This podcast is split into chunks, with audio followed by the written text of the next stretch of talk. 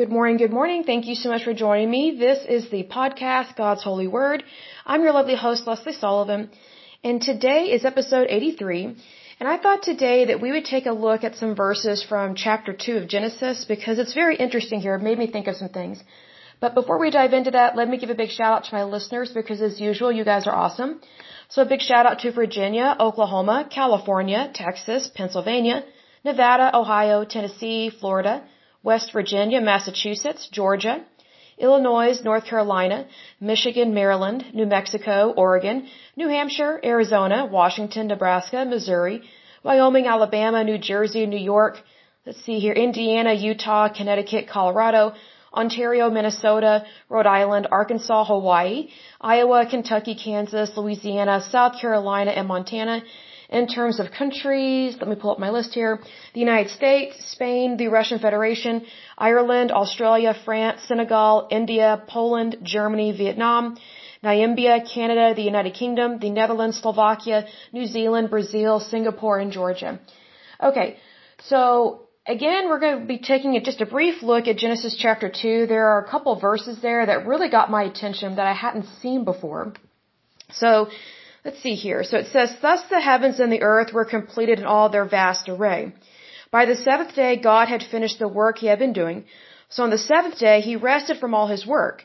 Then God blessed the seventh day and made it holy, because on it he rested from all the work of creating that he had done. So the first thing that made me think of was the Big Bang Theory and what a big crock that is. See, because here's the thing, the Big Bang Theory is it's just a theory. It hasn't been proven, so hence it's not true, it's not accurate. But here's the thing. The Big Bang Theory states or says that basically all of us, the entire planet, the solar system, the universe, everything, we were all created from a Big Bang. Basically from destruction. Well, that doesn't make sense because creation has never been created out of destroying something. And the first thing it made me think of when I saw these verses was uh, nuclear bombs. So, for example, the United States dropped two nuclear bombs in World War II. I think we threatened to drop a third one um, if if the Axis did not um, basically say, "Hey, we surrender." You know, Germany and Japan and and Italy, Mussolini, and all that stuff. So. We dropped two nuclear bombs, and I believe one of them was dropped in Hiroshima, if I'm pronouncing that correctly. So here's the thing. With a nuclear bomb, it's dealing with atoms and molecules and things of that nature. Well, the Big Bang Theory says that there was such a violent explosion of atoms and molecules, you know, slamming into each other, that all of this was created. The universe, the solar system, water, mountains, I mean animals, you, me, everybody, right? Well, here's the thing. When the, when the nuclear bombs were dropped during World War II, there was nothing created. So if the Big Bang Theory is actually true, um, then every time we dropped a nuclear bomb, then there would have been a new planet created. There would have been a new galaxy. There would have been a new universe. There would have been human life. There, there would have been animals, mountains, streams, all this stuff. None of that happened.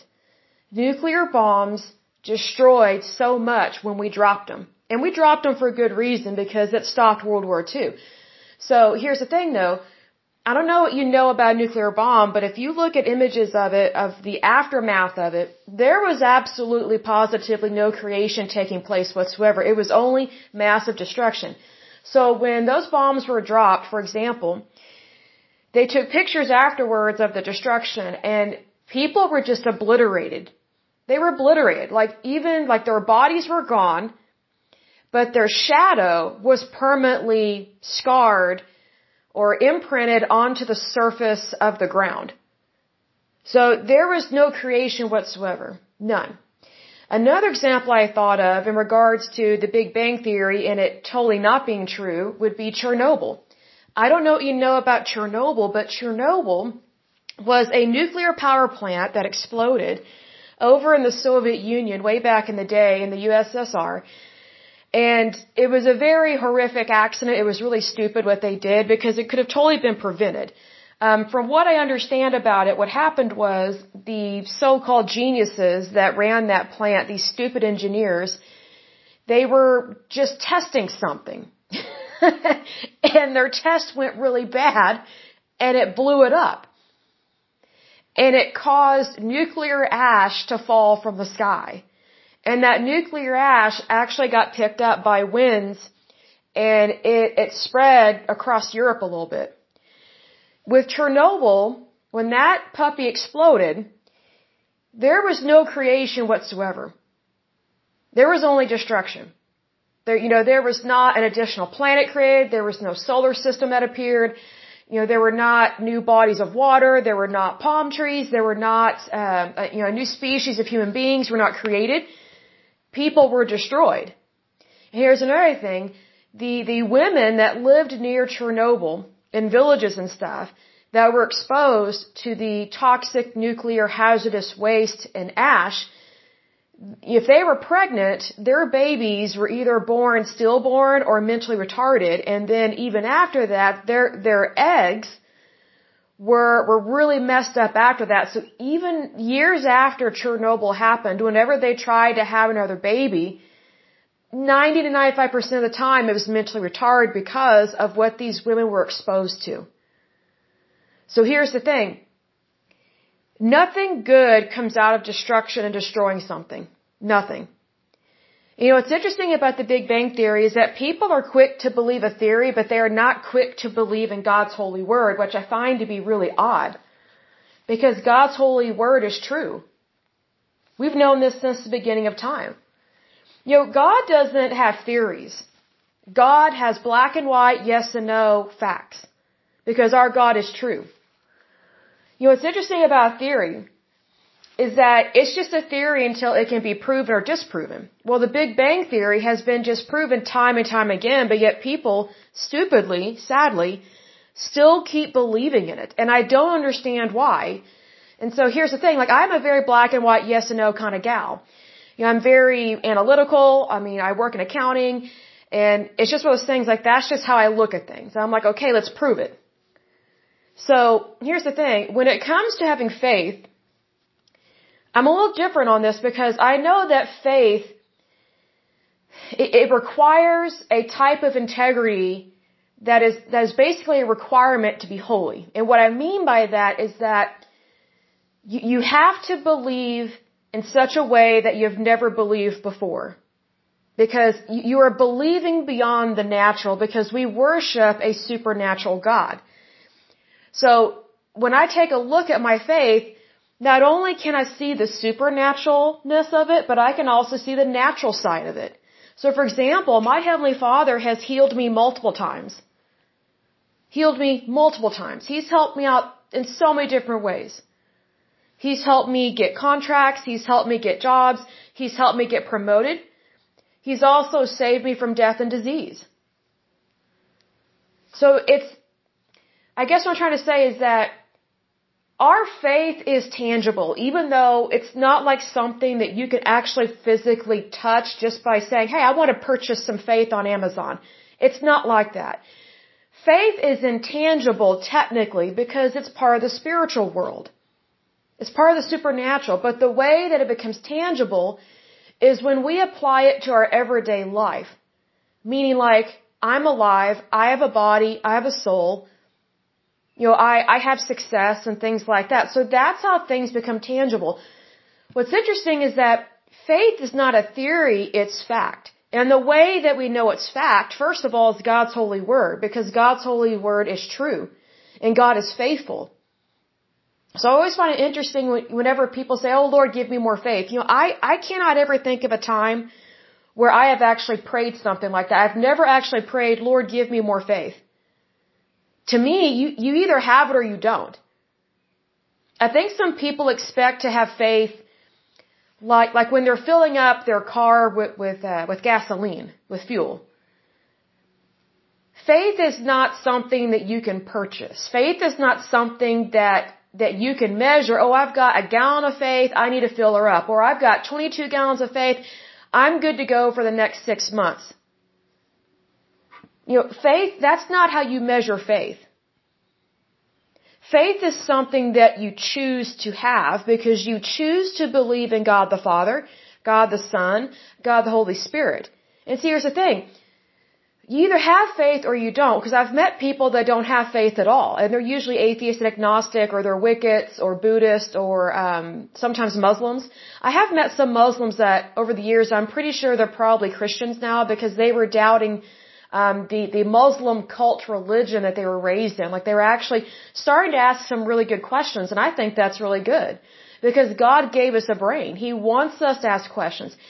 He wants us to have a very good journey in our life. And, you know, here's the thing. Some people say, well, it's not about the destination, it's about the journey. It's like, well, actually, it's about both. God wants you to enjoy your journey, even though it can be a little tough because life is not always easy, but He also wants you to, to want a good destination. And our destination should be heaven and peace. I mean, that's just how it should be. But if you're not looking forward to heaven and you're not trying to have, you're not trying to have heaven on earth, then what are you trying to have? See, here's the thing. Theories pull us away from God. God is not theoretical, He is real. And what I find very interesting about, you know, with atheists on this, you know, atheists, whenever they become Christians, they become the best Christians I have ever met because they know it's either all or nothing. You either believe in something or you don't. There is no wishy-washiness. And I have met some fake atheists over the years where they claim to be atheists, but they're really not. It's like, okay, don't be fake about anything. You either believe in God or you don't. You, you're either a Christian or you're not. You know, you, you either are an atheist or you're not. Like, there, there is no halfway house on this. There, there is, there is no lukewarmness on this. So, I mean, you, you either have to believe or you just have to acknowledge that, hey, why do I not believe? And just ask yourself, why do I not believe in God the Father, God the Son, God the Holy Spirit? And also talk to God about it. Just say, hey, I'm not really sure what to believe, Lord. Help me to understand this. And sometimes the question might be, help me to believe. But here's the thing, it's not, I don't think people actually have a belief problem or a faith problem. I think they have a, a problem with doubt and fear. And I think they also have a knowledge problem. They don't have knowledge of God.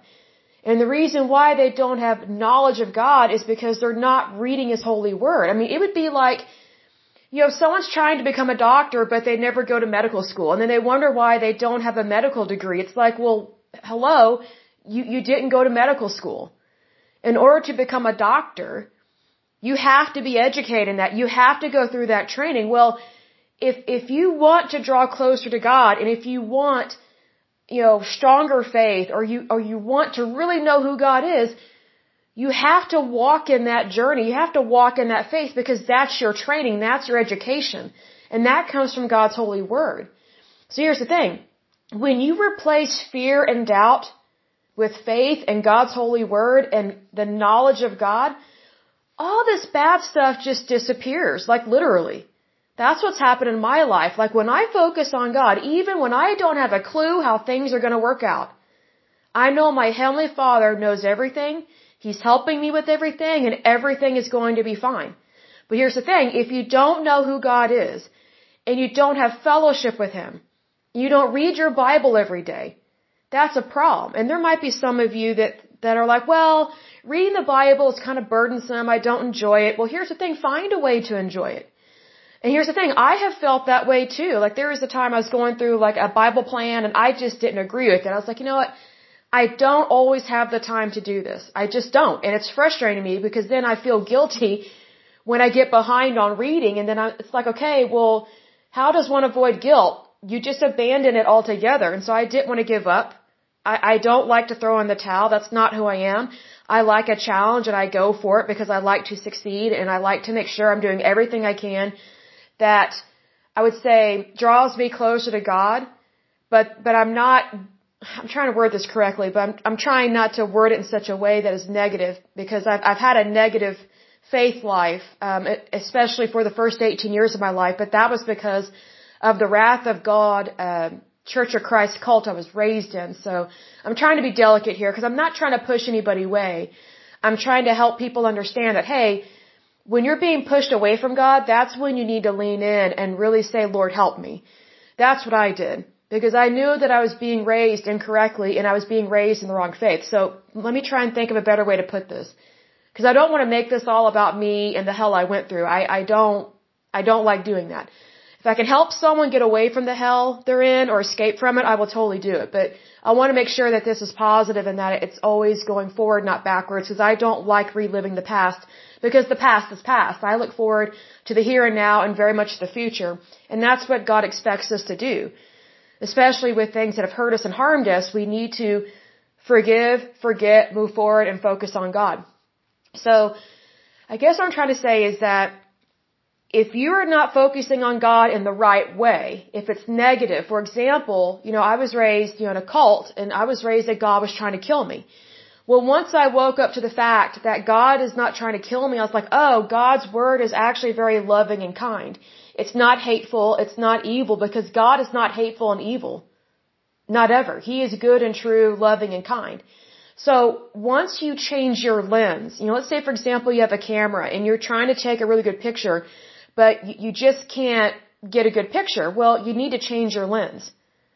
That's how you see clearly.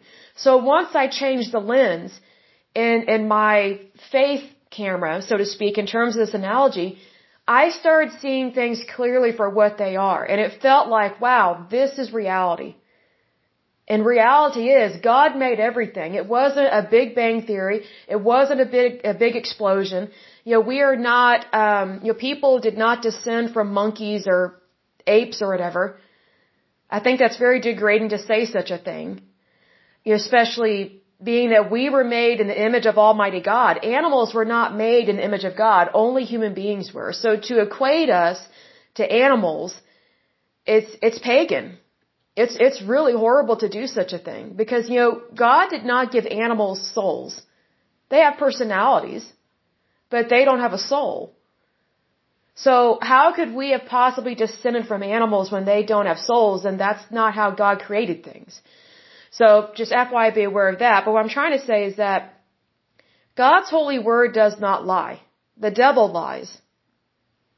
All lies come straight out of the depths of hell. So if you think about it, the devil loves to use math, science, and theories in order to deter us from knowing God's holy word so that we won't read it, we won't know it. So I was getting really frustrated with, with reading the Bible, so I recognized that, okay, I'm probably just reading a bad translation. That was very true. So I switched translations. I started enjoying it more, but I still felt like I was missing something. So I just started praying, Lord, help me understand your word. Help me to enjoy the books that I can't stand. just, because there were some books I hated. I hated reading uh, the book of wisdom and the book of Proverbs. I hated it. And the reason why I hated it was because I was browbeaten with that as a little child and a little girl, and I hated it. And I was like, I, you know, it just, it really angered me when bad adults would try and tell me what to do when they don't even know how to live their life and they're not walking the straight line. I mean, young people know when adults are lying, especially kids. Kids, kids may not know everything, but they, they you know, they, they recognize when a, um, basically when an adult is dishonest, especially when it comes to religion. And children can sometimes be like, well, I'm just not going to believe in any of it.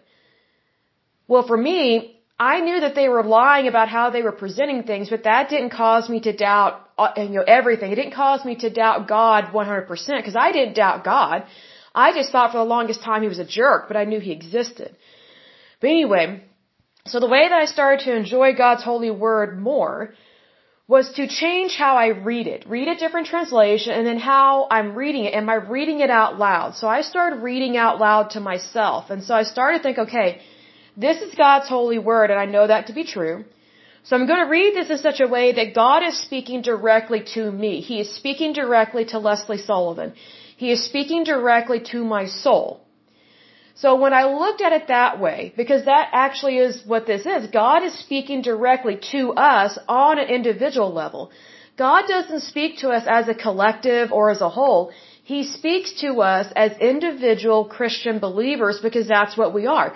We are His individual children. We are made up of His family. That's why we are the body of Christ. We're not the blob of Christ. You know, we are the body of Christ.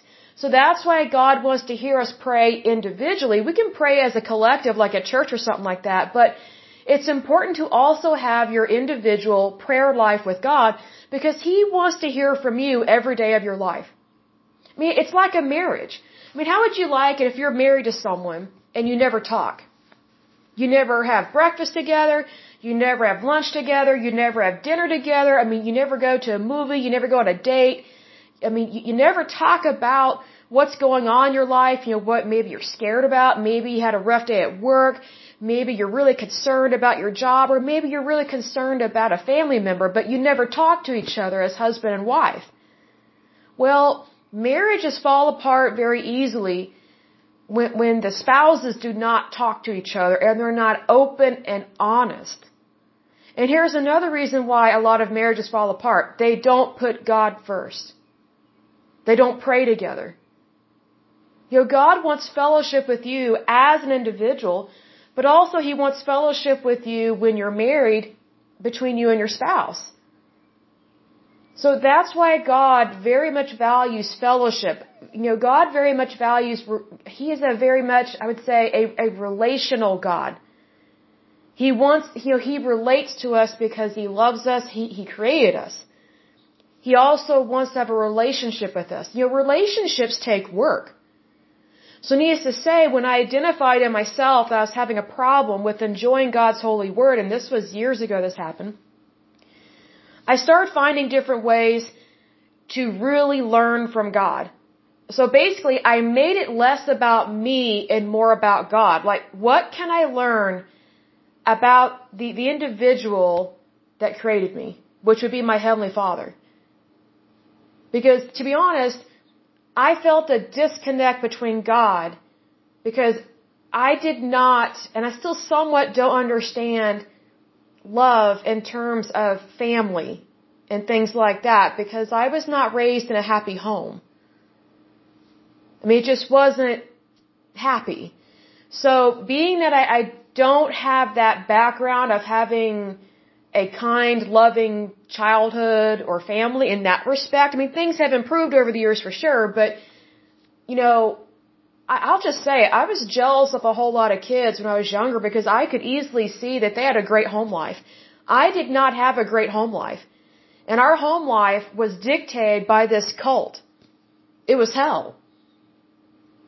So being that I didn't really understand what it meant to have a, a heavenly father.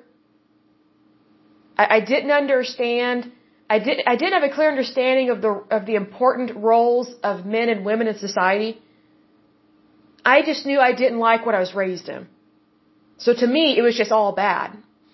Even though that's not how we're supposed to live our life. And so it's one of those things, children, when they are trying to grasp what's happening and they're trying to understand reality, but their reality is not the right reality. It's not what they are supposed to be raised in. It makes it difficult for them as adults. I'm speaking from experience on this. It makes it difficult for them as adults to to try and find their way in life. To try and find their their journey and their their their destiny and to understand who God made them to be, if they even believe in God. See, I consider I consider myself very lucky that I still believed in God even though I went through hell. So needless to say, you know, as an adult, I found different ways to really understand God from His holy word because I knew that He existed. It's just I still did not feel loved. And so once I identified that, hey, this comes this, this comes back to not feeling loved. So that's why I started reading the Bible from a point of view of, I don't really like what I was raised in, so I'm not going to think about me. I want to focus on God. That doesn't mean I'm not important. That doesn't mean that, that things are not being addressed. It means that when I put my focus on God, everything else made sense because God enlightened my mind. He gave me wisdom to understand that yes, you went through some things, but that's the past. Here's where I really want you to be. I do love you. I care about you very much. You are not your past. You belong to me. that warmed my heart. And so then I was actually able to read the Bible in a, in a way that I knew I was worthy of God's love. See, when children don't know love, they don't feel worthy for a long time. I mean, I'm now 39 years old. And you know, I very rarely have felt loved in my life. Very rarely. But once I focused on God, I have never felt that kind of love in my life. I just feel complete. I feel whole. And because I feel and I know that God has healed my broken heart. Like my heart was shattered. It was just absolutely broken into pieces. He not only put it back together, mended it, but gave me a new heart. So that is the love of our Heavenly Father. And here's the thing. That kind of love doesn't happen by accident. That kind of love and fellowship and, and relationship doesn't happen from a theory. And it also doesn't happen from destruction. Like I guarantee you, when the United States dropped those nuclear bombs on our enemies, they felt no love whatsoever.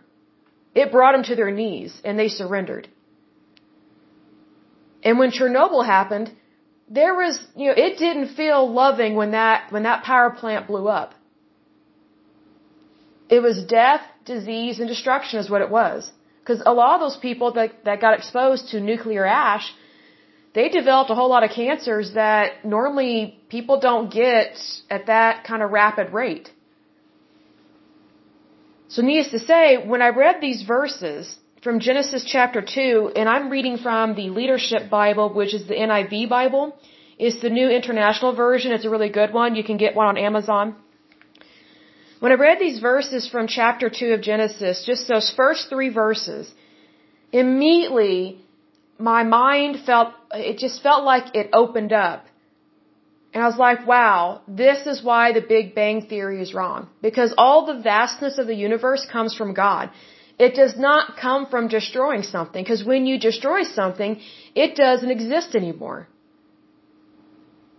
It doesn't grow new life. So again, I find this to be very interesting because God is all about blessing His people. God blessed us with a vast, I would say, life, a vast existence, a vast universe and galaxies. I mean, it's just amazing what all God has created. That is not accident. That's not evolution. Do things evolve over time? Sure. Like, even dogs and cats are not the exact same breed that they were like 2,000 years ago. But I mean, we didn't evolve from them, just like we did not evolve from monkeys and apes or gorillas. I mean, here, here's another thing. I'll close with this. If we really had evolved from monkeys, apes, or gorillas, then they wouldn't be here anymore. Because usually when something evolves from something else, whatever it evolved from dies off and goes away. Monkeys, apes, and gorillas, orangutans, or whatever, excuse me, they haven't gone away. They're still in the wild and some of them are in the zoo. So how can, how could we have possibly evolved from something that is not extinct? I mean, that, that's just how it is. You know, like, you know, for example, alligators and crocodiles and some other lizards or whatever, they're, they very much evolved from dinosaurs. But we don't still have dinosaurs on this planet. If we did, it would make uh, for a very interesting drive to work to be trying to outrun a T-Rex and you just hope and pray you, you at least have a V6 or a V8 in your car. so, Jurassic Park uh, Part 2, right? So, um, needless to say, I think we really need to wake up to the fact that sometimes people they, they are so quick to disbelieve God because they want everything to make sense in the way that humans want things to make sense, but that's not God's way. We're not called to believe in, a way that's like, well, I can explain it because I have math, science, and research and modern medicine. You know, God gave us all those things, but whatever God gives you, that doesn't give you permission to only believe in math and science or research or medicine or something, and those things are good, but you don't just believe in those and get rid of God. That's technically being a pagan or a heretic. You're basically worshiping something that cannot save your soul, cannot help you or bless you. And also you're taking something that God gave you to be a blessing in your life and you're starting to worship it as opposed to worshiping the one who gave it to you, which is our Heavenly Father. The God of Abraham, the God of Isaac, the God of Jacob, the God of Joshua. And later on in the Bible we will see where God was very strict with the Israelites about how they are to worship Him and what they are not to do because God knew that they could easily fall trapped to worshiping idols because they came from a very pagan type of enslavement. I mean, they were slaves to the Egyptians for 400 years. And the Egyptians were extremely pagan. They had a, a, a god or a demigod, a, an idol for everything. For everything. So, needless to say, you know, a lot, I, I've met some people over the years that they don't like religion because there's too many rules. I'm like, okay, well, have you ever read um, a the the, the uh, basically the IRS code, or have you ever taken driver's ed and looked at all the rules, laws, regulations, and codes of driving on the road? Like, if you're really against all rules, you wouldn't follow anything. You wouldn't drive on the correct side of the road. You wouldn't stop at a stop sign. You wouldn't stop at a stoplight. You wouldn't do the speed limit on the highway. I mean, or, or let's say for example, you have a bacterial infection. You wouldn't follow the doctor's orders on the bottle. You wouldn't take, you know, two pills in the morning, two pills at night. You would just take all of them all at once and then wonder why your liver and your kidneys are failing. You know what I mean? Like it's just like, I find it very odd that people will follow rules that society sets, but they don't want to follow the golden rule that comes from God. Which is interesting because our society is built upon God's holy word because we are one nation under God. Whether you like it or not, we are one nation under God, so don't throw that away. God loves you very much. He's for you, He's not against you. But here's the thing though, if you don't read His holy word, you're not going to really know who God is and you're going to think, well, he's just for show, he's not real, or he's too demanding, or he, he's evil it's like, you know what? If you don't read his word, you got nothing. It's kind of like when, you know, like when you're in high school or middle school and you have to do a book report. And let's say you didn't even read the book at all. So you're like, well, I, I read the cover. I read the back. I looked at, you know, some of the titles of the chapters. I think I know what the book's about. And then you write, you write a book report about a book that you've never read. And then you wonder why you got an F on. The teacher's like, okay, you totally did not read this book. Or let's say, for example, you, you read the book a little bit. You know, let's say you got the Cliff Notes. Cliff Notes are not the actual book. And if you don't know what Cliff Notes are, it was, it was a lazy, slothful way to try and write a book report. Instead of reading the entire book, you would just read basically the highlights. You know, it's like watching it's like watching ESPN Sports where, where you don't actually watch the entire game. You just watch the highlights and then you, you act like, oh yeah, I know about that game. You know, did you see so and so do this? It's like, oh well, did you see this at half, halftime? You're like, oh well, I didn't actually watch the game. And they're like, dude, you're acting like you watched the entire game and you didn't.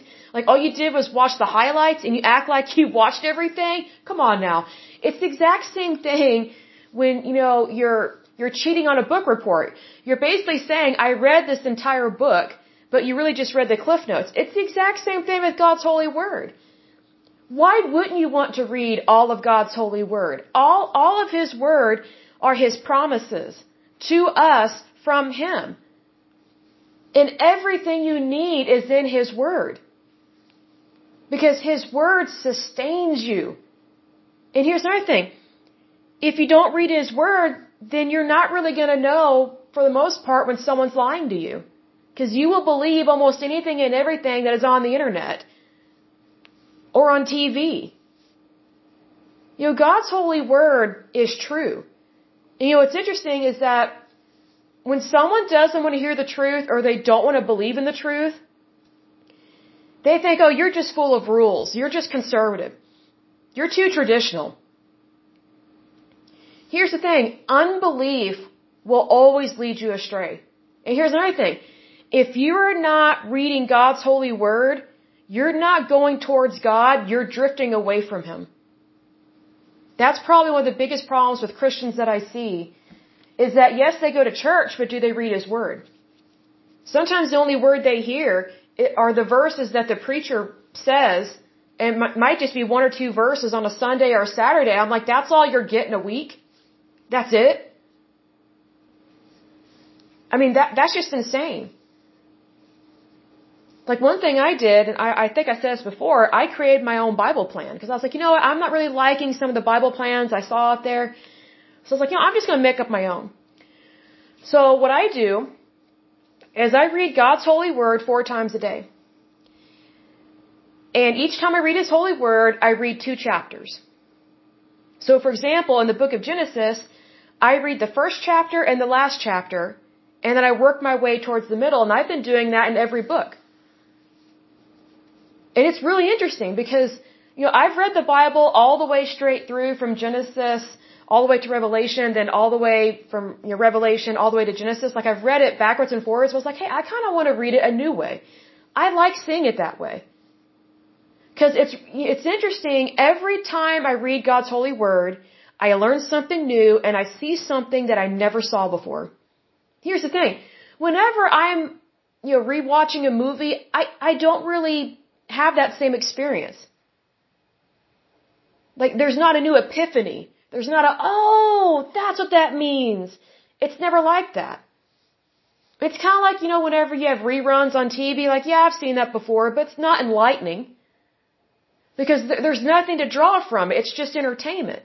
God's holy word is enlightening to the mind, to the heart, and to the soul. And so that's what helps you to let your light shine in this world. And, and that's also what helps you to draw closer to God. And it helps you to dispel the darkness. It helps you to get rid of darkness. You know, God's holy word is, is a light to our feet. It, it's a lamp to our feet. Because we need to know where we're walking, but if you don't read God's holy word, you are going to get lost one way or another. I mean, God still loves you, very much so. But we have a responsibility to draw closer and closer to God every day of our life. And that doesn't mean being militant about it. That doesn't mean being a crazy Bible thumper. It just means find something that's enjoyable for you to draw closer to God. You know, there, there's not just one roadmap of fellowship with God. There's so many different ways of drawing close to God. Like I've met people over the years that they love to have a yearly retreat with their friends and maybe they might go stay at a cabin, you know, like in Colorado or Canada or somewhere and they go on hiking trails and so they'll, you know, whenever they stop to rest, they might pray for each other, they might meditate, they might read a couple Bible verses or something, or they just might talk about the beauty of nature and how much God has blessed them. I mean, it, it's a spiritual retreat. So, I mean, there are so many different ways to draw closer to God. It's not just about what you do in your home and what you do at church, although those things are very important. It's what you do in between. I think that really makes up the difference. That's just my personal opinion, but that's just what I've noticed in my life. It's in between church and home that really determines how strong is your faith. And here's the thing, you know, the Lord said, if you have faith the size of a mustard seed, that is super strong, super powerful. So, you know, let me say this. If you think you have not enough faith, you are selling yourself short because the fact that you believe in Jesus Christ, that is amazing faith right there. And the enemy wants you to think that because you're not some super Christian or you don't look super holy or something, you're not super religious, that, oh, well, you must not be a real Christian because you don't, you know, you can't compete with these others. We don't have to compete with anyone because, you know, we've already won. We won the victory through Christ Jesus. So it, it should never be a competition between Christians or denominations. We've already won. So what are we worried about? We shouldn't be worried about anything. And here's the thing, I've met people that on the surface, it looks like they don't have much faith. But I'm like, you know what? I know they have amazing faith because they believe. That little kernel, that little seed of truth that is in their heart that helps them every day of their life because they believe in Jesus Christ, that is far stronger than any nuclear bomb or any Chernobyl power plant. It is far more powerful than any of that. So wherever you are in your faith, don't ever sell yourself short. You have amazing amounts of faith that, that you just don't realize. And the reason why you don't realize how much faith you have is because you, you can't count it. You can't quantify it. Again, it, it's not like filling up your car with fuel. So here's the thing. If you believe in Jesus Christ, know that you have a full tank of gas. You have a full tank of faith. Because it's not just a little faith. It's a whole lot of faith. Why? Because God loves you. Like, do you have any idea how many people are so hateful and horrible towards God and they refuse to believe in Him and they're like, oh, I don't have any faith at all. Well, I believe it because of how hateful they are to God. So here's the thing. You are the direct opposite of them, even if you just are a baby Christian.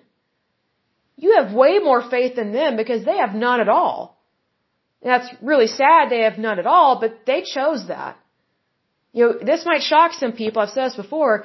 God doesn't send people to hell. People send themselves to hell. They send themselves to hell by not believing, misbehaving, not repenting, and not doing the will of their Heavenly Father. That's the thing.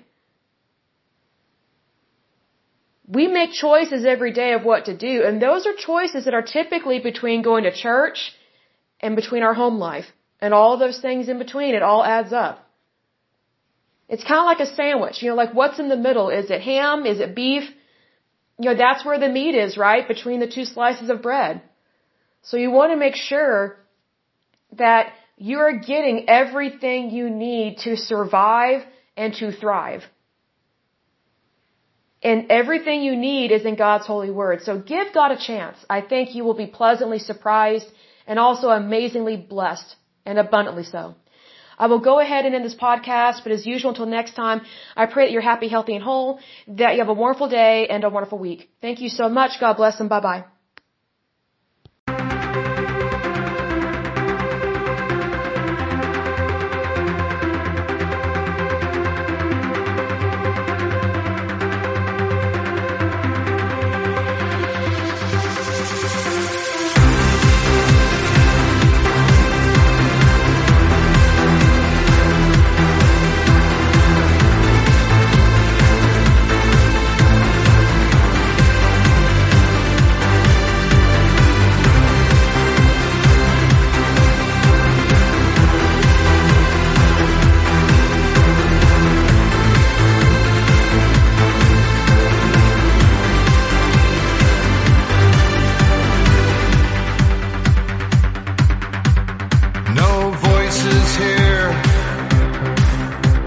Small and fragile sphere. Hang on every word, yet no one hears us speak. So it's only left to ask Is change too great a task? From the smallest steps, waves transform the earth.